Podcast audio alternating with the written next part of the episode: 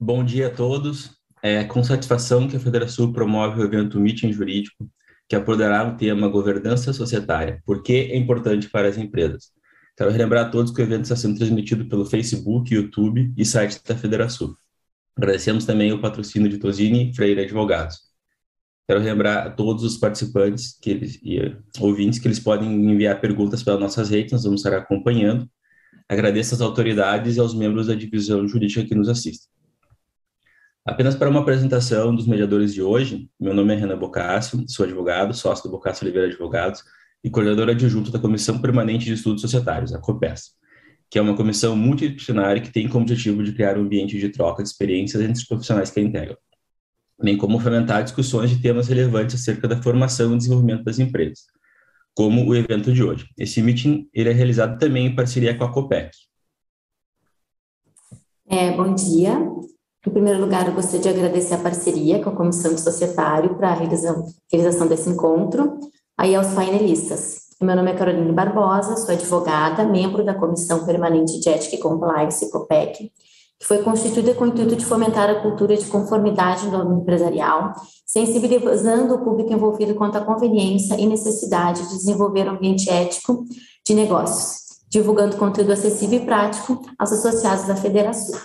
Então, na esteira do compromisso assumido, os membros da COPEC têm desenvolvido voluntariamente significativas iniciativas para que, em linguagem acessível, fomentem o conhecimento e a divulgação dos conceitos básicos em matéria de compliance, sensibilizando os associados quanto à conveniência de aprofundar o seu domínio sobre a matéria e efetivamente desenvolver medidas para adoção e implantação dos modelos sugeridos.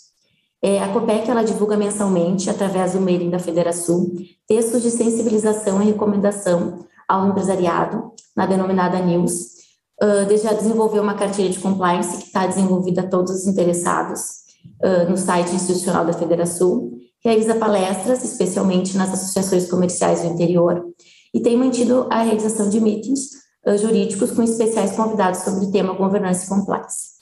Além disso, lançou o programa Drops de Conhecimento, que são vídeos curtos sobre o tema para disseminar a cultura da integridade e sensibilização quanto à conveniência de implantação dos sistemas de compliance. Vídeos esses que são divulgados nos sites e redes sociais da Federação.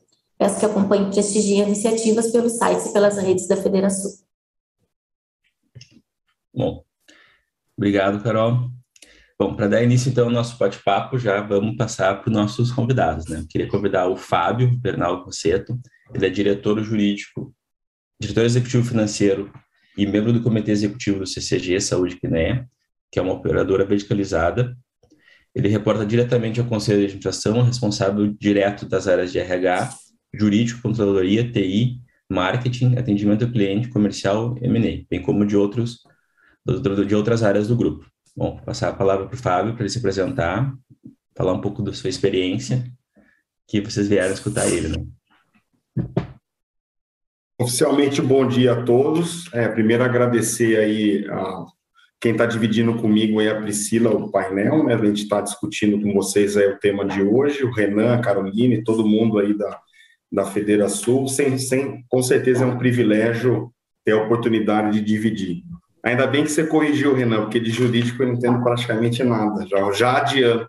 Se tiver alguma pergunta nesse sentido, já apague, porque eu não vou conseguir responder. Mas brincadeiras à parte, assim, eu acho que no, no introdutório, acho que o mais importante, eu tenho uma carreira aí que eu trilhei, tenho a formação de economista e administrador, e nos últimos, eu tenho praticamente 21 anos de carreira, e desses 21 eu trabalhei 16 em consultoria.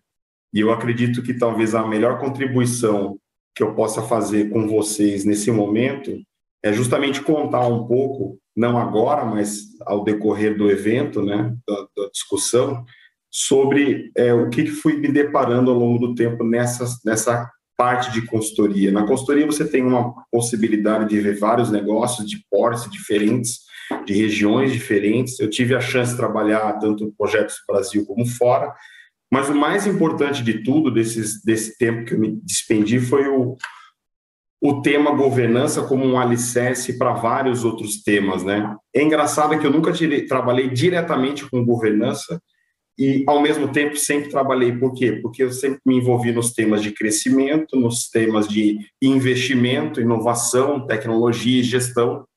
E isso, na verdade, só se consegue, é um resumo, né? Só se consegue com o pilar de governança. É engraçado que quando as pessoas olham governança, elas vêm de duas maneiras, né? Elas olham algo que tem que se fazer para empresas de capital aberto, muito sofisticado, ou também muitas vezes aquilo que é a decisão ou as, o arcabouço de gestão e de governança de uma empresa, às vezes familiar, no meu caso aqui de amigos, né? Em que você não tem tanto investimento, mas você está olhando e bebendo nas boas práticas. E o mais importante, já fechando o introdutório, é que quem olha do outro lado isso, ou seja, os bancos, os fundos de investimento, capital nacional e internacional, eles olham justamente para isso. Eles sabem que multiplicar capital é muito fácil, ou seja, eles que trabalham com multiplicação de dinheiro é muito mais fácil, né? Então eles conseguem essa captura de capital e investir nas empresas, ou seja, o investimento por meio do capital ele é mais simples. O que, que determina o investimento sim crescer dentro das empresas? É a maneira como ela é organizada, todas as pessoas e isso, esse invólucro a gente acaba chamando de governança. Mas é isso, acho que acredito que dividir esse tema com vocês é um enorme prazer e privilégio. Obrigado, Renan, e a todos. A gente que agradece. É, bom, conosco também está a Priscila Bonaluni Paraboni, que é administradora, entusiasta de empreendedorismo, mestre em engenharia de produção pela Unicinos, bacharel em administração com foco em gestão para uh, inovação e liderança, curiosa e curável acerca dos temas de famílias empresárias, atua como gerente administrativa na empresa da família, que está presente no mercado há 75 anos e vem sendo a quarta geração a fazer parte do núcleo administrativo da empresa Ferramentas Parabone. Além disso, é uma pessoa que eu admiro muito pelo profissionalismo, então só gostaria de externar que eu estou muito feliz com a tua presença, Priscila. Muito obrigada.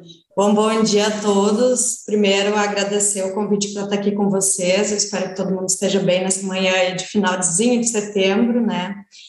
Então, estou muito feliz de estar presente aqui nessa troca de ideias, de poder compartilhar com vocês um pouco uh, desse tema que, como a gente vem conversando, né, é um tema tão está tão presente nas nossas empresas e tão presente na nossa vida, mas que muitas vezes não é colocado as, uh, nos acordos como ele deveria.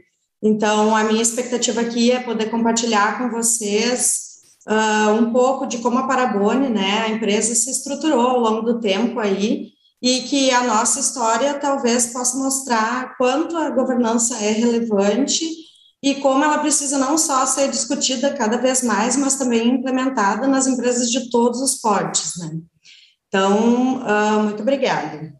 Eu sou a Priscila, faço parte aqui da Parabone, né, como a Carol falou, nós somos uma empresa, só dando um histórico da empresa rapidinho, fabricante de ferramentas manuais para construção civil, agricultura, jardinagem. Ah, nós somos uma empresa familiar, 75 anos, aí a Carol já comentou, né? Eu sou a quarta geração. O nosso presidente ainda é da primeira geração, né? Da segunda, aliás, geração da família, e o diretor da empresa é da terceira geração. Então, muito obrigada, pessoal. Eu entrei na Parabone aqui Estou uh, aqui há nove anos, né, desde 2012, e entrei como analista de processos e hoje ocupo o cargo de gerente administrativo. É, então, pessoal, a fim de a gente tornar mais dinâmico o nosso encontro, a gente vai fazer questionamentos abertos para os palestrantes, né, visto que acho que deu para perceber que temos dois backgrounds bem distintos, mas que no final se complementam. Aos que assistem, reitero que podem enviar suas perguntas pelas redes sociais. Bom, pessoal, vou ter a honra aqui de fazer a primeira pergunta. E aí é uma questão muito mais sobre a estruturação da governança, né? Na, na, opinião de vocês, na experiência de vocês, quando vocês acreditam que os sócios ou os acionistas, vai depender de cada tipo de empresa, eles devem iniciar a administração de projeto? Quais foram os maiores desafios de quando vocês começaram a implementar a governança societária ou a governança em si, corporativa, dentro das empresas que vocês atuam, que estão hoje?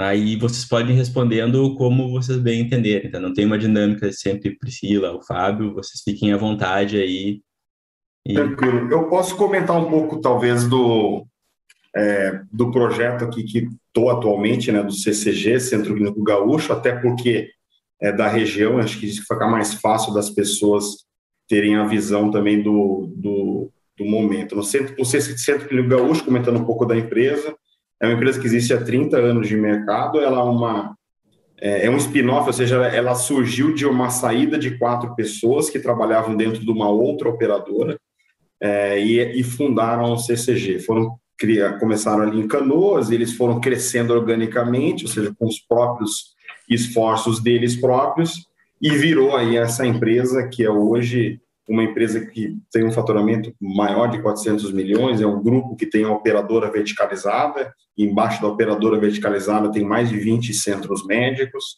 tem um laboratório próprio de análises clínicas, é o Marques de Almeida, a medicina ocupacional e, mais recente agora, o Hospital Humaniza com 200 leitos. O que motivou esses quatro fundadores, que a gente fala empresa familiar, mas são quatro amigos, né? E, e, eles fundaram o CCG. Eles foram tendo essa do, do, movimento tradicional de empreendedorismo do Brasil, eles foram com os próprios esforços e com o próprio bolso buscando alavancagem financeira e investindo no negócio, atravessando os vários planos econômicos aí do Brasil ao longo do tempo, né? E, em um determinado momento eles se depararam numa situação em que buscavam entender como fazer um crescimento mais rápido maior, porque a depender do salto da companhia, seja ela de qualquer porte, chega um divisor de águas. E para isso eles, eles trouxeram um fundo. Então, o fundo, quando a gente escuta o Kiné, que hoje tem 49% do CCG, ele veio justamente para isso. Quando a gente desenhou o projeto, que é o que me trouxe para cá também, é, o que foi o primeiro ponto que a gente desenhou junto com os sócios fundadores? A gente estabeleceu de fato a governança. O CCG, historicamente, teve vários ensaios nessa linha, na sua trajetória de expansão, ou seja, teve o lançamento de um conselho de administração, de um comitê executivo, de ter, de ter executivos na empresa, mas foram sempre é, associados muitas pessoas que passaram por aqui. E com o Kiné, o primeiro ponto que a gente fez, o primeira que a gente estabeleceu conjuntamente, eu estava em São Paulo ainda, foi estabelecer a governança. O que a gente fez? Então, os quatro fundadores, eles continuam na empresa, isso é bem interessante, às vezes as pessoas têm dúvida disso, ou seja, eles continuam opinando e ajudando na gestão do dia a dia, só que com um papel diferente. Então, a gente estabeleceu, de certa forma, os papéis de cada um. Então, dois deles estão no nosso comitê executivo, e dois deles, são quatro pessoas, estão no, no e os outros dois, né, os quatro, estão no conselho de administração, junto com o Kiné. Então, a gente já de cara colocou essas duas estruturas de gestão. Por que, que a gente fez isso? Para dar agilidade, não perder o histórico, que muitos erros das empresas, muitas vezes, é afastar as pessoas, os fundadores. Esse é um dos principais erros que as empresas cometem. Então, a gente deixou os fundadores junto conosco no negócio, mas num fórum específico para eles, que eles possam contribuir. Então, a contribuição no comitê executivo, onde acontece conosco todas as quartas-feiras, e toda última quarta-feira do mês, onde tem a reunião de conselho de administração. No caso, o nosso foi ontem. Então, ali participa tanto o que tem 49%, e os quatro sócios fundadores. Ali é o fórum de discutir, de fato, a estratégia, o papel do CCG, o que muitas vezes os fundadores não concordam, que a gente está fazendo na gestão, isso é normal, são bichos, né, animais que pensam diferentes, né, ou seja, nós somos animais executivos, eles são os fundadores, empreendedores, assumem mais risco por natureza, e o banco, vocês devem imaginar que assume menos risco e tem um perfil muito mais analítico e de crescimento, de resultado e tudo mais. Então, a governança foi estabelecida no CCG por conta disso para ser a base fundamental para o crescimento nessa fase da companhia, que começou 1 de julho de 2019 e vem até agora, 2021. Bom, então, pessoal, falando um pouquinho da Parabone, né, ela é, a lógica toda foi um pouco diferente, o nosso crescimento não foi tão rápido assim quanto o Fábio comentou da CCG, né? Na verdade, a empresa tem 75 anos de fundação, mas ela realmente cresceu nos últimos 30 anos. Então, uh, os primeiros 45 aí foi um crescimento mais devagar. Um dos motivos, a gente está localizado aqui na, numa cidade muito pequena, Riozinho, né, interior do Rio Grande do Sul, então o acesso era muito difícil, uh, né, mandar a mercadoria embora não era tão fácil, então, um dos motivos que demorou mais foi esse. Então, quando teve estrada, né, em termos de logística, assim, ajudou muito a gente.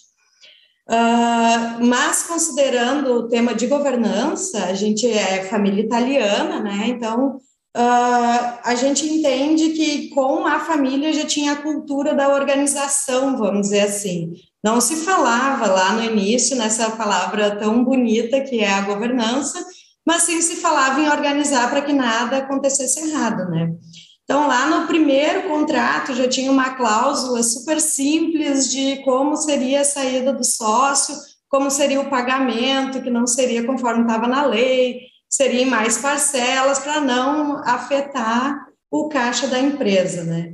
Depois, ao longo do tempo, né, essas cláusulas elas foram sendo alterados. A gente teve aí na composição da empresa entrada de sócio que não é da família, teve saída desses sócios também, entraram outros. Hoje a gente, nós fomos em 11 sócios, um deles que não é da família Paraboni só, e dentre esses sócios aí tem sócio de 90 anos, de 87, 86, o que significa que a gente tem muitos herdeiros que ainda não fazem parte da empresa, né? Então, a governança para nós, ela vem acontecendo ao longo do tempo, uh, principalmente em forma de regularizar nos contratos da empresa, assim, para justamente regularizar quem entra da família, o que precisa para entrar, né? Quem, como se dá a saída dos sócios, como que se dá a valoração da empresa, né? Que é um, muito importante na hora que alguém quer retirar algum percentual. Então, tudo isso foi sendo organizado ao longo do tempo para que nunca deixasse a empresa sofrer, né, de com assim, não deixasse a sustentabilidade econômica da empresa sofrer com a saída de alguém ou com a entrada de alguém, que isso não interferisse, buscando sempre que uh, o centro da família fosse o negócio, né? Parece até óbvio dizer isso, sim, mas é, tentar não colocar o interesse individual de cada pessoa, mas sim o interesse na empresa, né? Então, a gente foi se organizando em termos de contratos e acordos ao longo do tempo para que isso ficasse cada vez mais estruturado e não afetasse a empresa. Mas nosso crescimento é muito mais devagar, né? Eu acho que daí vem da cultura da família, então, sim, os empreendedores têm, às vezes, uma vontade, né, como o Fábio comentou, de arriscar mais, mas, ao mesmo tempo, a gente é bem pé no chão, assim, porque, como a história já se provou várias vezes, que, às vezes, um deslize pode uh, causar um dano muito grande na empresa, então, a gente faz tudo com passos bem pequenininhos para fazer um crescimento estruturado. E a governança, sem dúvida, ajudou nesse processo todo.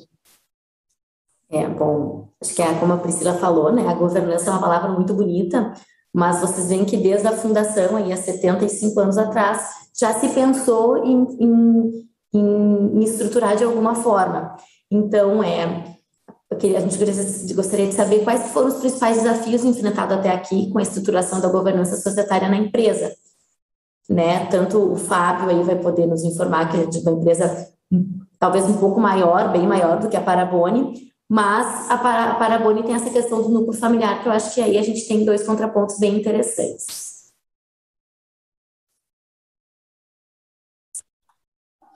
Vamos lá. É, acho que é, é, importante esse ponto do, que você comentou, Carolina, até que eu, na minha fala no começo, independente, eu me deparei muito com essa questão do porte das empresas, né? E quando a gente fala do alicerce, seja governança ou organização, eu concordo com a Priscila da palavra bonita, mas assim, é, é um conjunto de atitudes de fato que qualquer uma das empresas leva seus planos e seus sonhos ali a termo. Essa que é, na verdade, é, é a chave, na minha visão, do que resume o que, o que as pessoas acabam buscando. E aí independe se é uma empresa de capital aberto, se é uma startup com duas pessoas com sonho ali na sala hoje fazendo alguma coisa, ou se é uma empresa em crescimento. Dividindo com vocês um pouco do nosso caso, como de fato a gente acabou entrando é, no momento de expansão bem mais acelerada, né? ou seja, qualquer ideia do projeto foi, está sendo, né? É, levar o CCG saindo da região metropolitana, que é o que ele conseguiu fazer nos 30 anos, para expandir na região sul como um todo. Né? Então, num curto espaço de tempo, é, a gente pensou em várias iniciativas e a gente se deparou com alguns desafios. O desafio número um, não na, nessa ordem, mas um deles é que é, como que eu faço é, de fato, ao mesmo tempo, essa expansão acelerada e a busca da reestruturação dos processos internos. Então, com essa instituição do governo, vamos dizer assim, ou seja, do papel do comitê executivo e o papel do conselho junto com os executivos, eu vim com mais um executivo tocar a companhia, e ele e é engraçado, a gente não tem um presidente no CCG. Então a gente tem hoje somos três diretores executivos, começamos dois, é, onde eu acabo sendo responsável pela operadora, outro diretor executivo pelo hospital, e agora o terceiro que entrou pela parte comercial. Mas, de fato, a gente conseguiu dar flexibilidade, então, acho que um primeiro desafio é de expandir rapidamente, de reestruturar. A governança teve o benefício de nos colocar as decisões mais rápidas, ela deu o benefício de nos colocar numa flexibilidade de mudança de gestão muito rápida, porque muitas vezes você institui a governança, vamos dizer assim, ela acaba burocratizando a estrutura, né? o desenho da estrutura organizacional. Então, a gente acabou diminuindo a, o espaço de decisão e aumentando a interlocução com os colaboradores barra funcionários da companhia como um todo. Então, como que levar mais de 1.500 pessoas num exercício de estruturação rápida interna para comportar esse crescimento que viria tanto por aquisições, bem como por um crescimento orgânico, né? ou seja, com as próprias pernas. Então, esse eu, eu, diria que foi o primeiro desafio. O segundo desafio são dos papéis, é o, é o que a Priscila comentou. Talvez ela enfrente isso com uma, um grau de, de, de, intensidade maior pelas gerações. Né? Ali são quatro gerações, pelo que eu entendi no histórico da companhia, muito legal a história, por sinal. É, e aqui a gente trata de uma geração só. Então, são os, os quatro fundadores, mas são quatro pessoas que pensam totalmente diferentes, que têm desejos totalmente diferentes e que tinham uma visão do projeto nessa fase que a gente está totalmente diferente também. Todos imaginavam que algum dia iam vender a empresa, mas não tão rápido. Alguns não queriam, outros queriam estar mais no dia a dia e tinha aquele que pensava também, poxa, agora vão me ouvir porque os outros três estão errados. Então, assim, é um conjunto de, de, de, é um misto de emoções. Então, esse foi o segundo, o segundo desafio. Esse desafio, ele tem altos e baixos, ou seja, a gente está tratando com quatro pessoas que conhecem no detalhe a empresa, muito mais do que eu, por exemplo, e, e que tem um papel diferente hoje. Esse impacto não é fácil. Então, da mesma maneira que você tem uma alternativa de continuidade para quem fundou um negócio, que é muito legal ele estar tá ativo no comitê executivo e ativo no conselho de administração, esses quatro tinham funções de gestão na empresa. Então, esse foi o segundo desafio, ou seja, como influenciar positivamente para que essas quatro pessoas com conhecimento fantástico continuem contribuindo conosco, mas num papel diferente porque na visão deles eles acabaram num primeiro momento perdendo atividades. E na verdade não, eles ganharam uma importância estratégica muito maior. Então esse talvez tenha sido é, o segundo desafio, é, grande desafio de governança. E o terceiro, por fim, assim até para não me estender muito, é, é, o que eu comentei bem no começo da fala, ou seja, como mobilizar 1.500 pessoas em prol do mesmo objetivo. Com certeza absoluta, 1.500 todos os likes não tiveram, né?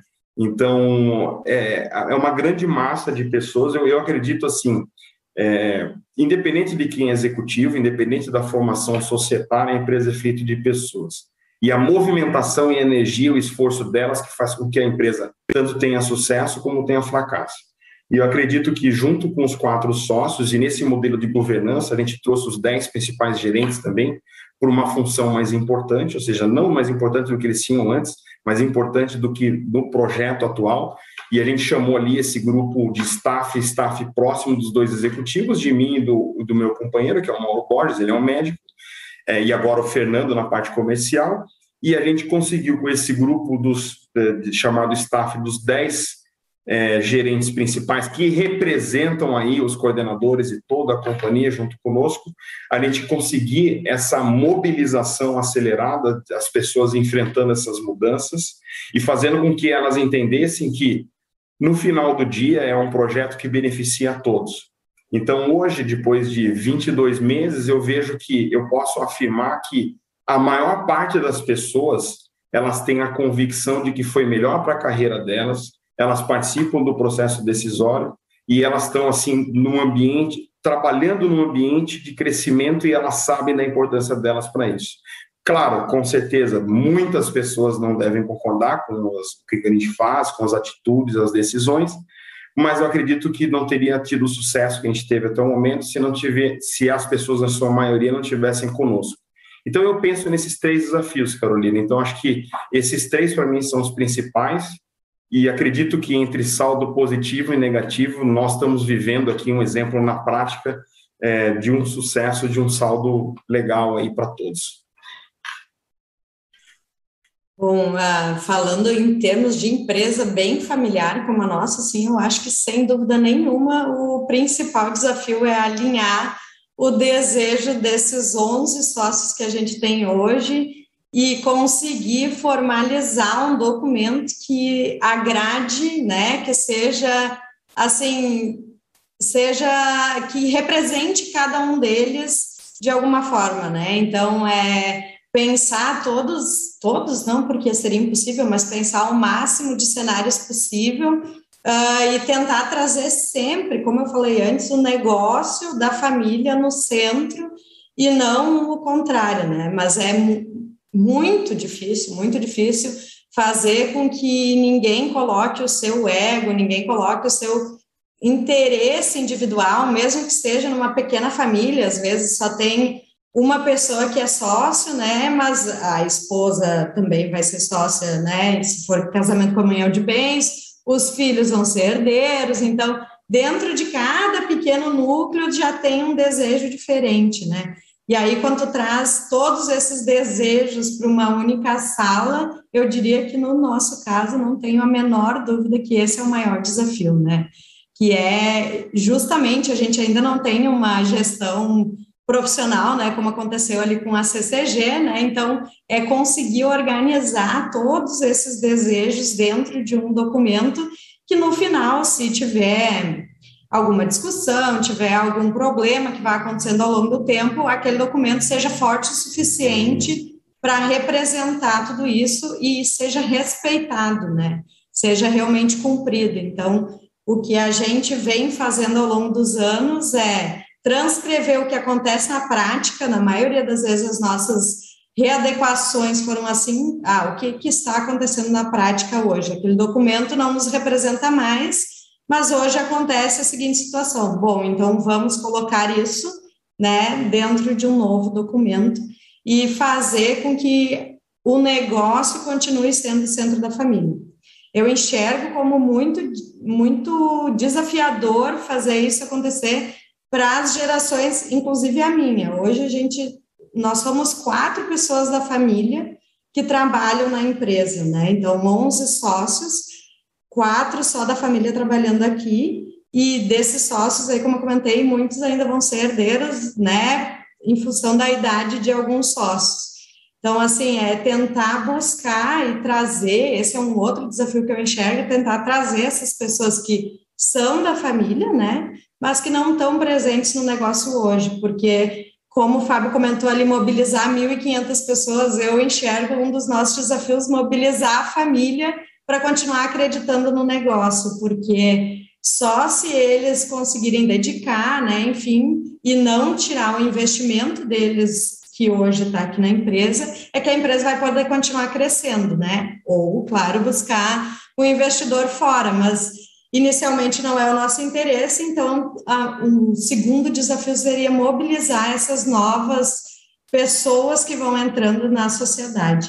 Então eu acho que em empresa familiar, falaria principalmente nesses dois. Primeiro, alinhar o desejo de todo mundo, e depois é, conseguir trazer de uma forma com paixão assim pelo negócio da família essas pessoas que vão se tornando sócios ao longo do tempo em função de serem herdeiros. Né? Excelente. E até aproveitando o gancho da, da fala da Priscila, que ela comenta a parte de documentação, então, como a gente fala sobre aqui, governança societária, eu queria questionar vocês em relação tanto na questão da família empresária, quanto no, na experiência ali do Fábio em relação à CCG, que era um grupo de, de amigos, que não deixa de ser também uma família, né? Os amigos são a família que a gente escolhe. Mas qual documentação ali no caso da CCG existia antes do ingresso do, do Fábio na empresa? Se eles já, já tinham alguma estrutura de governança societária? Quais temas estavam ali abordados? O que, que ele consegue compreender como temas sensíveis? E no caso ali da Priscila, que é uma família empresária, como eles colocam esse tema na mesa, porque são temas às vezes tão sensíveis que a gente sabe que ah, muitas vezes tira, vamos dizer assim, não o caso de vocês ali, mas às vezes muitas vezes tem que substituir o presidente, tem que separar alguém que está há 50 anos na empresa e vai acabar não trabalhando, não tendo mais aquela posição, não tendo mais aquele poder diretivo.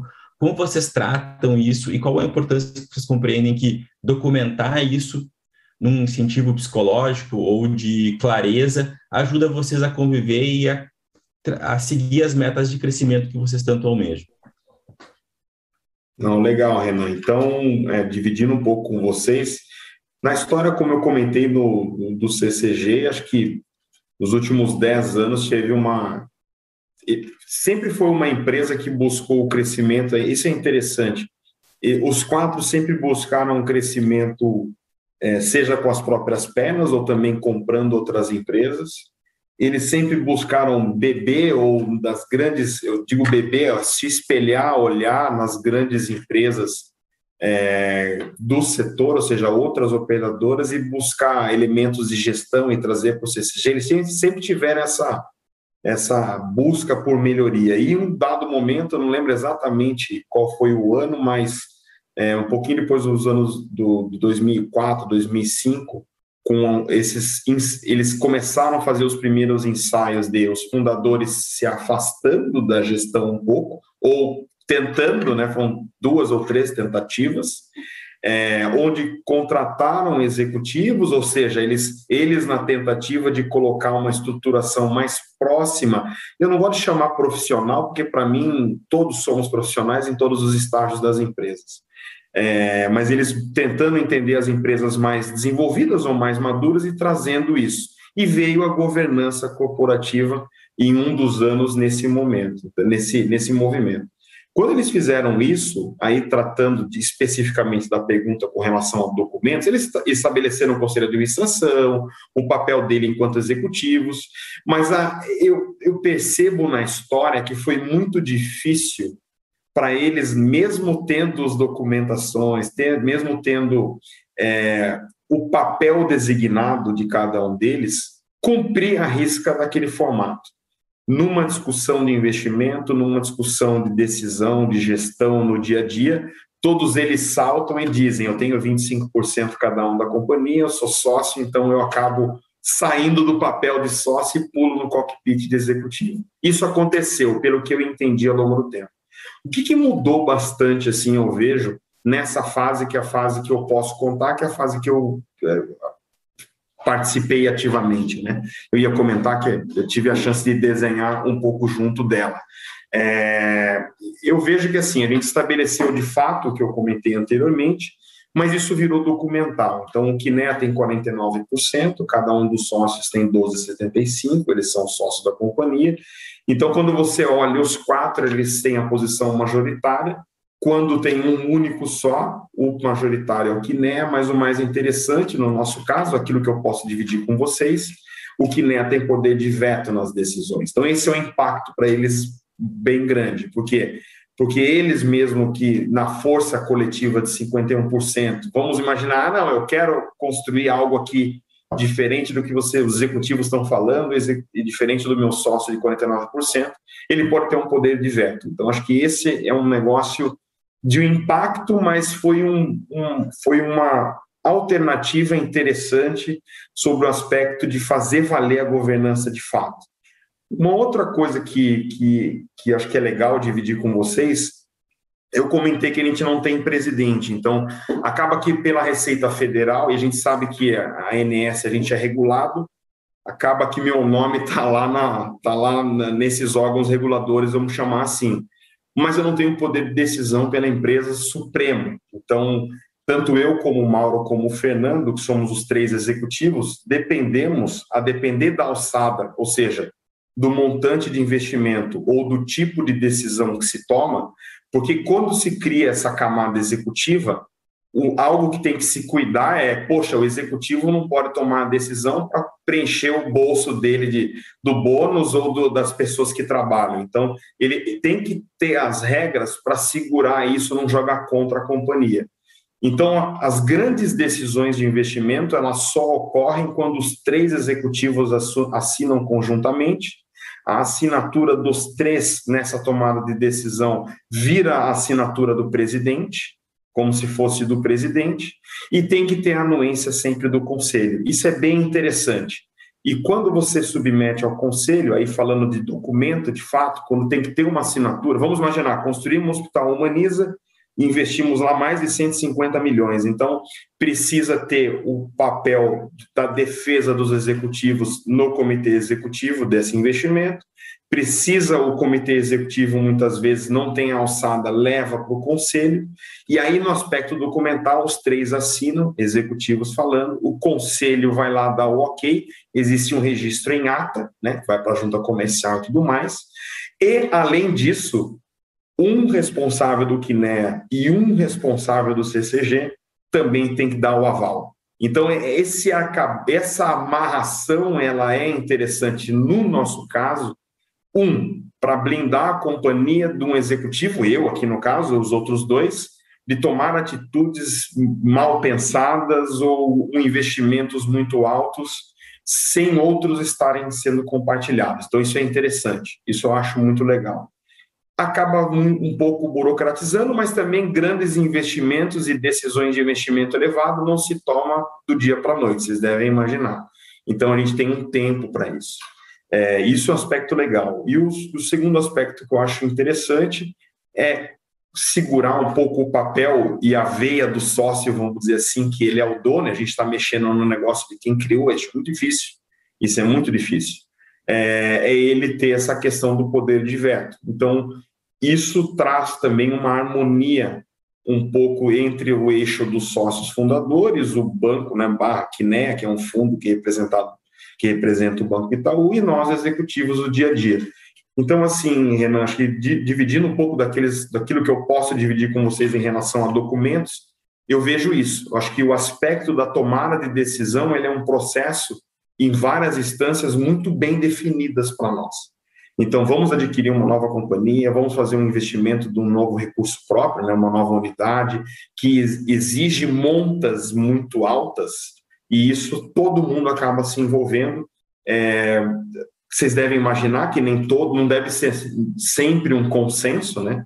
Muitas vezes decisões entre os próprios executivos não há um consenso, muitas vezes entre próprios conselheiros não há um consenso, mas todos acabam respeitando esse processo decisório, seja para tomada de capital, para investimento, para crescimento e tudo mais. Então acho que isso é, é interessante e também foi um aspecto de, de sucesso assim para nós. Acho que entre, entre críticas internas e, e, e acho que é, virtudes, vamos, vamos chamar dessa maneira, acredito que o saldo ele é bem, bem positivo da ação que a gente fez documental nesse aspecto. Bom, então, uh, falando um pouquinho da Parabone, em termos de documentação, a gente tem, sempre teve o contrato social com algumas regras, né? E aí, ao longo do tempo, a gente desenvolveu o, um documento que a gente chama de deliberação social. Uh, nós não temos hoje conselho de família, não temos conselho de administração formalizado dentro da empresa, né? De uma certa forma, toda, todo o quadro societário ainda consta como conselho lá no nosso acordo social, por quê? Porque uh, as, em função do tamanho da empresa, eu acho que principalmente, as decisões do dia a dia, e isso está no nosso contrato também, são tomadas sempre pelos sócios administradores. Então, tem lá descrito quem faz a administração da empresa e as decisões do dia a dia, as normais, investimentos menores, são tomadas pelos sócios administradores. Mesmo se for um investimento maior, e aí a gente tem um valor lá já delimitado, quando o investimento é um pouco mais alto, mais de um sócio administrador vai ter que validar esse investimento, né? Avalizar, vamos dizer assim, para poder ser realizado. E aí, grandes decisões são tomadas, a gente faz uma reunião com todos os sócios por ano, hoje, para apresentar os resultados do ano passado, falar sobre a distribuição de lucros, como vai ser, qual vai ser o valor e tal. E aí, nessa reunião, a gente também discute grandes uh, decisões, assim, no nosso caso, que seria implantar uma nova unidade, né, compra de máquinas que são muito, valor muito, muito alto. Então, nesse sentido, daí são tomadas junto com todo mundo a decisão. Mas nos nossos documentos, então, principalmente aí fala sobre quem vai fazer a administração, como ela está estruturada, o que que cada um responde pela empresa, né? Uh, como se dá a distribuição de lucros, como se dá a participação nos resultados de quem é sócio administrador, de quem é sócio cotista. Uh, hoje a gente faz, diferente de algumas empresas, a nossa participação é paga mensalmente para os sócios cotistas, então, uh, no final do ano ali, na, na, na verdade, depois do balanço, é feito o levantamento e aí começa a fazer esse pagamento mensal em abril, normalmente, né? Tudo isso já delimitado ali no documento. Também a gente acha muito importante, e isso se mostrou relevante ao longo dos anos, a regra para entrada e saída de sócios, né? No caso da saída, para que não, não aconteça uma ruptura de caixa, vamos dizer assim, porque uh, se a saída não for bem planejada e o percentual dos sócios for muito grande, como dependendo da, da, da, valorização da empresa, né, isso vai impactar muito direto no caixa, se sair um valor muito alto. Então, hoje, a gente tem estabelecido um percentual que ele pode, que o sócio pode retirar de forma parcial ou total por ano, né, que impacte lá no balanço, então é um percentual do balanço, e aí esse percentual é pago em X parcelas, dependendo da, da participação que ele tem ou que ele está retirando de cotas da empresa. Então, essa a gente enxerga como uma regra muito importante, assim, para que não, não comprometa a estabilidade econômica da empresa, né? Então, essa é uma delas, e a outra regra de entrada, porque como a empresa é familiar, Uh, em teoria, todos teriam o direito à entrada na empresa familiar, né? Então, para que não seja uma coisa de criação de cargos simplesmente por questão da família, mas que a empresa continue tendo, gerando receita gerando lucro, Uh, a parte da entrada, por exemplo, eu fiz uma entrevista que durou duas horas e meia, né? Passei primeiro por um entrevistador que veio de fora, né? Um profissional fora da empresa, fez a minha primeira entrevista. Depois passei pelo diretor comercial, depois pelo presidente e o meu pai, que hoje trabalha na empresa, né, é diretor industrial, nem conversou comigo. Então, as outras pessoas que validaram a minha entrada. Hoje eu não respondo, lido com o meu pai aqui em termos de empresa diariamente, mas não respondo diretamente para ele, eu respondo diretamente para o presidente. Parece que não tem lógica, porque ele é o diretor, mas é para que não, não aconteça de, assim, talvez deixar o sentimento interferir na hora da decisão. Então, a gente toma muito cuidado na entrada de um herdeiro dentro da empresa, para que não isso não interfira. Então, é, tem regra de entrada e tem regra de saída. E aí as outras regras são para né, aprovar investimentos, mas que eu acredito que daí são regras comuns às outras empresas, assim. Uma, um documento em termos de família que a gente ainda não tem é justamente o acordo de, de família, né? Em termos de empresa, a gente já deveria ter elaborado esse tipo de acordo, mas a gente entende que para o tamanho, para o momento que a empresa está vivendo, ele ainda não é necessário, mas muito provavelmente em breve vai ser. Então, eu acho que, em termos de documentação, seria isso. Acho que só para. Não, sei se eu posso complementar, eu, a Priscila falou uma coisa. Ah, pode. Me, eu lembrei um aspecto interessante também. Até agradeço a Priscila. Para nós também teve uma, uma mudança bem significativa aí para os sócios fundadores em termos documentais ou de processo de decisão, que é o aspecto eu vou chamar de remuneração, né? Porque como que funcionava antes? Os quatro eles recebiam como os gestores, né? Então um tinha a visão de diretoria financeira, um diretoria médica, diretoria comercial, diretoria administrativa. Então, é, eles tinham os salários, vamos dizer assim, quanto os gestores, e no final do ano as retiradas como sócios. Eles tinham um duplo chapéu. Quando a gente instituiu a governança, foi um impacto grande nesse, nesse modelo, porque eles passam a receber igual a conselheiros de administração de mercado, pelo tempo que eles despendem no mês, e também no, com o papel deles de comitê executivo. E a, e a retirada de final de ano, vamos dizer assim, é, pós o exercício auditado por uma auditoria externa, que hoje a gente tem uma auditoria externa de uma Big Four, são duas auditorias externas que a gente tem, uma que já tinha, que é responsável pela, pela empresa e pela ANS, e a gente colocou uma segunda, que é uma de mercado, com aspecto de Big Four. As duas são de mercado, mas uma é, é auditoria externa, que também audita a empresa de capital aberto.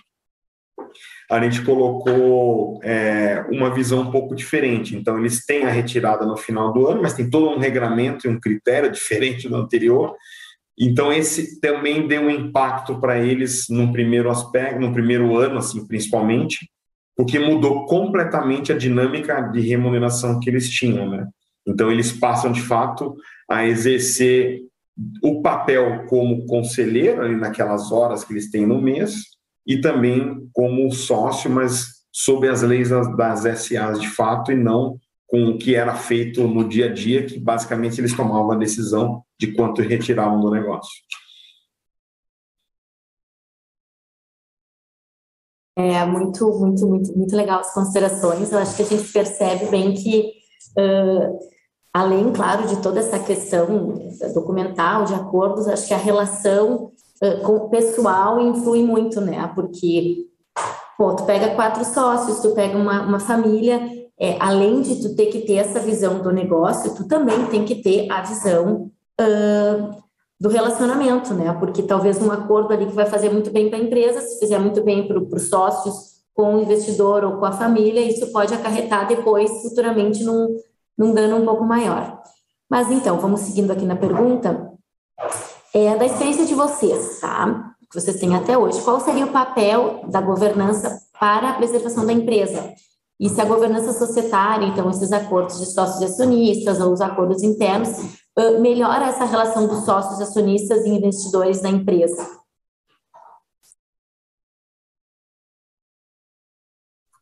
Vamos lá. Não sei se, se, eu, se eu não interpretei corretamente a pergunta, você me puxa para o trilho, Caroline. Mas assim, eu acho que na, na minha história foi um, um pouquinho que eu comentei no começo, mas nessa minha trajetória aí de estar ah, tá apoiando as companhias no crescimento, inovação, enfim, é, tema de crescimento, é, quem está do lado de fora e participa, porque qual é a finalidade, qual é o fim da história, né? Então, ah, qual é o fim, o fim ou o início, né? Do projeto CCG dessa fase ou de outros tantos que eu acabei passando. Poxa, o grande gol é você conseguir fazer toda essa movimentação com a transpiração de todo mundo, não tem ninguém faz nada sozinho, acredito nisso. E você ir para o mercado e você ter o reconhecimento do mercado da valoração do seu negócio ou da valorização do teu negócio maior do que você próprio estivesse fazendo ou estivesse próprio fazendo com seus colegas ou com sua família. Eu acho que no final do dia todo mundo busca isso. Ou aqueles que não querem é, buscar uma saída de negócios que ela seja perene e crescendo cada vez mais, no caso ali, por exemplo, da Priscila, e que vai abarcar famílias gerações e gerações e traz um, uma, um benefício social muito grande, comunitário, enfim, tem uma série de, de vantagens nisso também. Então, eu acho que, acho não, tenho certeza absoluta, é, quem está de fora, e de novo, eu, eu gosto do termo multiplicar dinheiro, ou seja, no final do dia tem bancos e você tem fundos que olham para isso, ou investidores individuais, e eles vão valorizar a empresa sobre vários aspectos. Sobre o aspecto da performance econômico-financeira, elas vão, eles vão avaliar sobre o aspecto do sonho do crescimento que essa empresa ainda está projetando, ou seja, o projeto de crescimento dela ainda não realizado. Então, tem um componente do que foi realizado, um componente que não foi realizado, tem um componente da, da, da, do que ela é hoje em termos de pessoas, processos, tecnologia e tudo mais. É, e acho que uma das coisas principais, todo mundo que, que, que lida com, com investimento valoriza muito mais como essa empresa é organizada, quem está lá dentro, todas as pessoas, eu digo, não é uma ou outra pessoa, todas as pessoas, muito mais essa valorização nisso do que o próprio crescimento da empresa. Por quê? Porque quando a gente coloca o chapéu do banco do outro lado, ou de um fundo do outro lado, ou de um investidor individual, essas pessoas, elas sabem que, vamos imaginar, eu tenho uma, uma franquia de carrinho de pipoca. Então, eu tenho lá três carrinhos de pipoca. E o cara sabe que ele consegue, do dia para a noite, com um capital, colocar 3 mil carrinhos de pipoca. Mas aí vem o problema. Quem vai tocar essa empresa? Quem são as pessoas? Quem vai garantir a qualidade da pipoca nos 3 mil carrinhos? Quem que vai expandir o mercado? Quem que vai motivar as pessoas? Porque agora eu passo a ter 3 mil funcionários ou barra colaboradores, dependendo é, do como quer chamar. Então, a governança ou a organização empresarial ela é uma das maneiras com que essas pessoas conseguem enxergar isso. Ela é uma das maneiras com que o investidor que está do outro lado consegue dizer: poxa, olha que interessante, olha como eles se organizam, olha como eles crescem, olha como eles tomam decisões. Então, é um instrumento formal seja ele feito caseiro, seja ele feito sobre a bebendo nas empresas de capital aberto, mas que ele é a pura transmissão do que você está fazendo no seu dia a dia, das decisões que você está tomando. E isso de uma frieza, muitas vezes, de tal sorte que você entrega um relatório a pessoa ler. Então, ela vai pela interpretação do que você está fazendo, os projetos que está fazendo, as ações que está fazendo, aonde você está alocando recurso da melhor maneira e ele está retornando, e as pessoas estão com um grau de felicidade, satisfação, clientes bem atendidos, é dessa maneira com que ele vai ver. Como ele vê? Muitas vezes no instrumento, num relatório de organização empresarial ou de governança que representa naquele instrumento a empresa da porta para fora. Então é, é, é ruim isso, mas quem está do outro lado vendo, por exemplo, lá ele está nesse momento lá com a com o livro da Parabone, o livro do CCG, olhando ali numa mesa e dizendo, poxa, vou investir em qual dos dois? E não estão falando com a Priscila, não estão falando com o Fábio, não estão falando com as pessoas. Começa ali o jogo. Então, se você não consegue cativar esses, esses, esses externos, vamos dizer assim, já com a sua história contada num livro, ele não chega a você nem a te conhecer.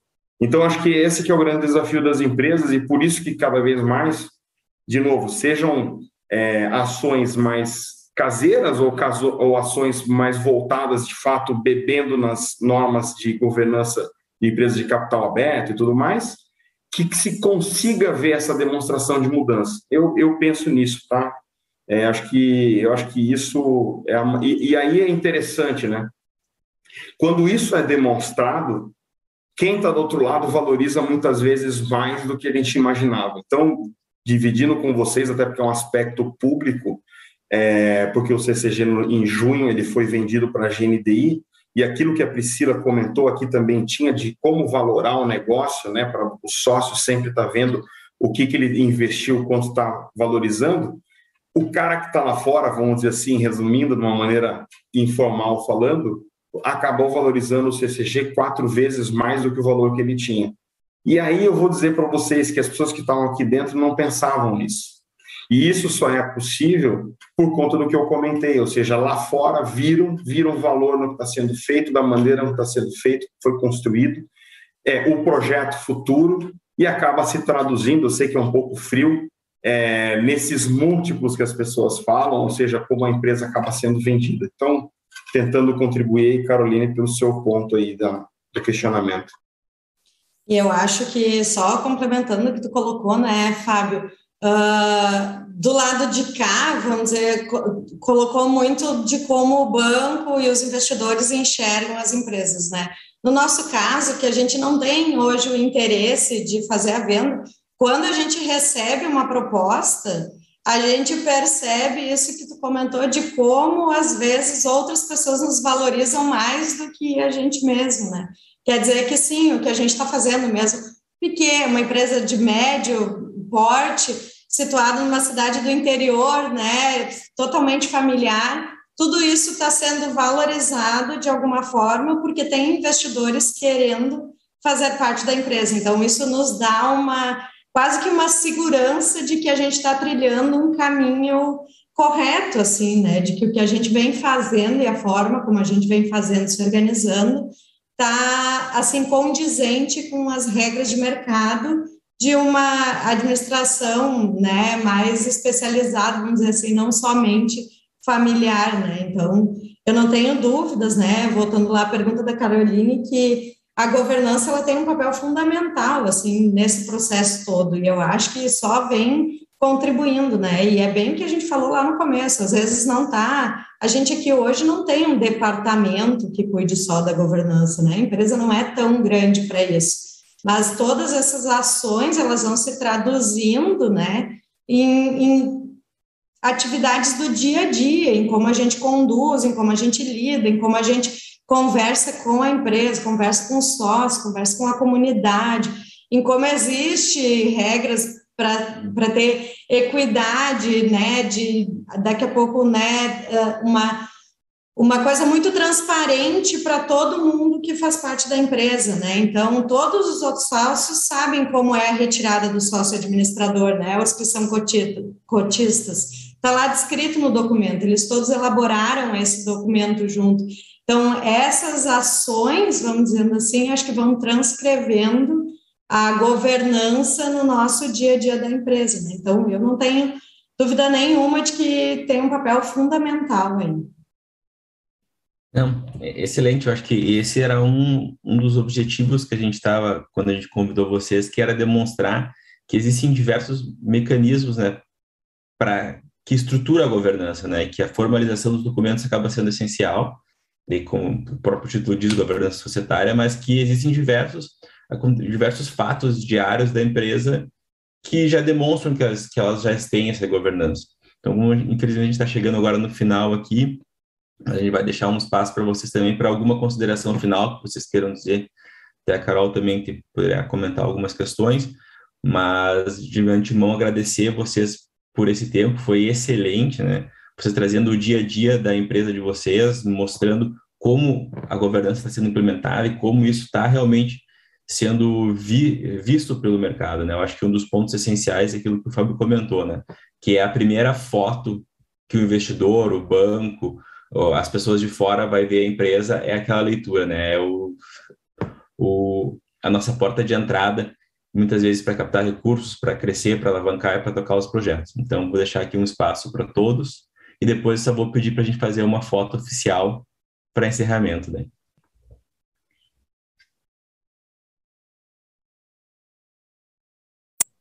É, bom, pessoal, eu, mais uma vez eu gostaria de agradecer né, a parceria com a Comissão Permanente de Estudos Societários, principalmente a disponibilidade dos nossos painelistas, que a gente tenha mais parcerias como essa, que acho que contribui muito né, para o empresariado e para o alcance do propósito em comum das comissões, que é realmente mostrar que é, questões societárias, governança, compliance, não é só para grandes empresas, pode ser começada numa empresinha pequenininha com duas pessoas, né? É, são realmente são estruturações que ao longo do tempo vai se fazendo de acordo com o tamanho da empresa e que são muito importantes, não só para captar recurso, não só para venda, mas eu acho que principalmente para a solidez da empresa.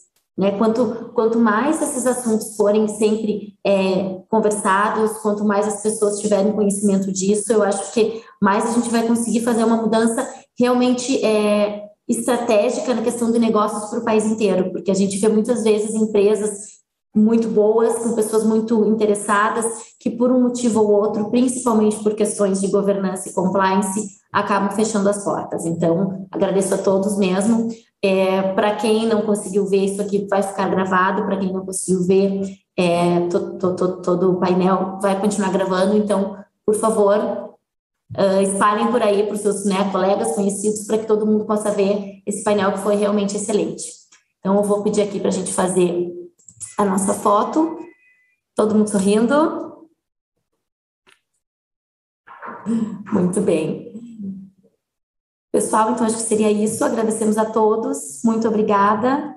Até uma próxima aí, que eu acho que o assunto poderia render uns quatro, umas quatro horas de conversa facilmente. Numa próxima, quem sabe a gente retoma essa parceria. Muito obrigada, então, pela, pelo convite, muito obrigada pela troca de ideias. Não tenho dúvida nenhuma de que foi muito, muito legal assim participar e muito uh, agregador numa forma de conhecer outros pontos de vistas ali. Então, muito obrigada mesmo. Agradeço mais uma vez a todos, Priscila, aí por ampliar meu repertório no aprendizado. Agradeço aí, sem dúvida, contribuições fantásticas. O Renan, a Caroline e todos aí pelo convite e atenção nesse, nesse painel. Obrigadão. Tchau, tchau. Então, um abraço a todos, um bom dia e até o próximo evento.